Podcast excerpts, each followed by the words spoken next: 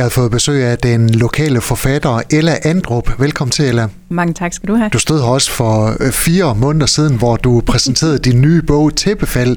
Nu er du allerede aktuel med en øh, ny bog. Ja. Du er produktiv. Ja, det har jeg. Ej, det skal siges, det har jo også taget sin tid at lave dem. Det har, de har begge to været cirka to år undervejs.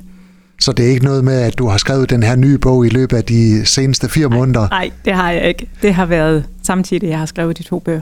Den nye bog, den hedder Lykkelig i gårdhaven, og øh, man kan se på coveret, at øh, den også, eller handlingen også spil, udspiller sig i Jørgen, ligesom Tæppefald. Ja, det er fuldstændig rigtigt. Og den her, den handler endnu mere om, om Jørgen, end Tæppefald faktisk gjorde. Hvad er det med dig og Jørgen? Jamen, jeg elsker Jørgen. Jeg synes, at det er en fantastisk dejlig by. Så, øh, og så er det også nemmere for mig at skrive fra en by, øh, som jeg kender så godt, som jeg kender Jørgen. Jeg gør det mere troværdigt. Eller Andrup, lige øh, kort om handlingen i Lykkelig i gårdhaven, som den hedder. Ja, det er Lykke Lige, som bor i København, og øh, hendes fremtidsdrømme, de brister lige pludselig. Det er jo en kærlighedshistorie, vi har med at gøre. Og så bliver hun tilbudt at få et job i, øh, i Jørgen for et halvt år, og det tager hun imod. Og øh, så bliver hendes liv vendt lidt op og ned, da hun kommer til Jørgen. Hvad sker der så, når en ærke københavner kommer til Jørgen? Øhm, jamen først og fremmest, så kommer hun lidt ned i gear. Øh, hun er bange for, at hun kommer til at kede sig, når hun kommer til Jørgen, og de ikke har de samme ting at byde på. Det har de måske heller ikke helt, men så finder hun nogle andre værdier i livet, og hun møder nogle rigtig fantastiske mennesker, specielt i den her gårdhave, hvor hun flytter ind. Hvordan bliver hun modtaget i København eller i Jørgen? Jamen altså, hun blev jo modtaget med ekstrem varme og omsorg, og mennesker, der virkelig vil hende.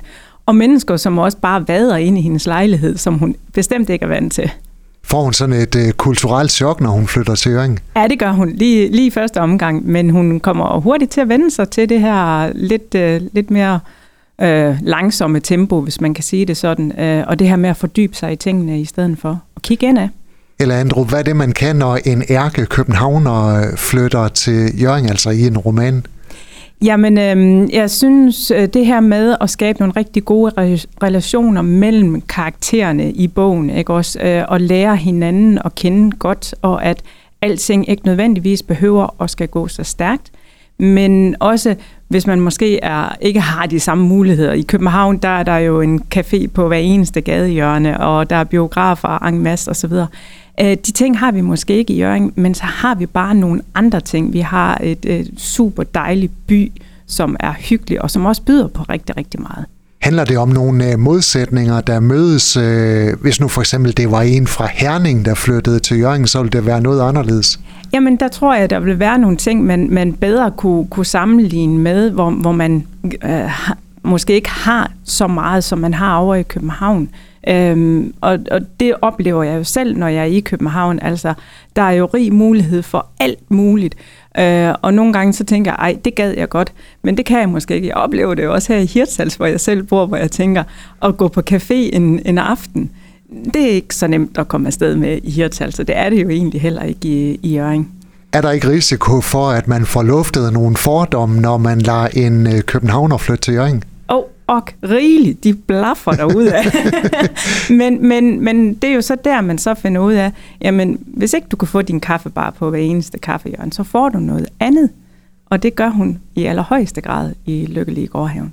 Hvordan har du kunne sætte dig ind i, hvordan det er som københavner at flytte til Jørgen? Øhm, jamen det er nok, fordi jeg har den omvendt kasket på, fordi jeg har været i København en hel del gange, og bliver så betaget over alle de der ting. Men når jeg så kommer hjem igen, så kan jeg lige pludselig se, åh, hvad er det, min by også kan gøre for mig. Så på den måde oplever jeg, hvad det er, at storbyen tilbyder, men også hvad, hvad provinsbyen kan tilbyde. Noget af det, jeg oplever øh, og siger, det er, at det her med, at øh, hvis de bare skal uden for S-togsnettet eller metronettet, så synes de, det er rigtig langt væk. Ja, jamen, jamen, det er også rigtigt, og vi hørte også vores mandlige karakter der i, hvor han, åh, han glippede lige tog, så han nåede til at vente en time på at, at komme afsted med det tog, han så skal, skal med. Ikke? Og det er jo bare sådan, det er, og det lærer man jo at, at leve med. Øhm, da jeg sad og researchede på bogen, så var jeg sådan lidt, hvordan er det nu med bybusser? Nå nej, der er jo bare ikke noget, der hedder bybusser længere. Lykkelig i gårdhaven, den er nærmest øh, frisk fra øh, trykpressen. Øh, hvordan er den blevet modtaget? Jamen, øh, den udkom i tirsdags den 24. Øhm, og øh, allerede nu så ligger der rigtig, rigtig mange meget, meget flotte anmeldelser, som ligger på 4 og 5 stjerner inde på streamingtjenesterne, så jeg er så, så begejstret. Og her i starten af november, der er der bogmesse i øh, København. Der er jo også blevet inviteret. Yes, og jeg holder også øh, foredrag sammen med to andre romanceforfattere på øh, Gyldendals øh, scene på bogform, og har også nogle signeringer og noget, så, så skal man derover, så skal man jo endelig kigge forbi. Hvor stort et udstillingsvindue er bogform i København? Jamen, det er jo kæmpestort, og det er jo fra hele landet, at man, man rejser til, til øh, Bogforum øh, for at komme til den her største bogfest, vi har, når vi er bare en lille smule øh, interesseret i den litterære verden. Nu er du så aktuel med Lykkelig i Gårdhaven, øh, og jeg kunne godt tænke mig, at du allerede er i gang med noget mere. jeg er i fuld gang med det, der, den, der hedder Krydderier i, øh, i Gårdhaven, som er opfølgeren til Lykkelig i Gårdhaven. Og hvornår er det planen, at den skal ud? Det bliver så til efteråret næste år. Den sidder du stadig ved at skrive på? Ja, ja den er jeg fuld gang med. Ella Andrup, øh, tak fordi du kom, og held og lykke med Lykkelig i Gårdhaven. Tak skal du have.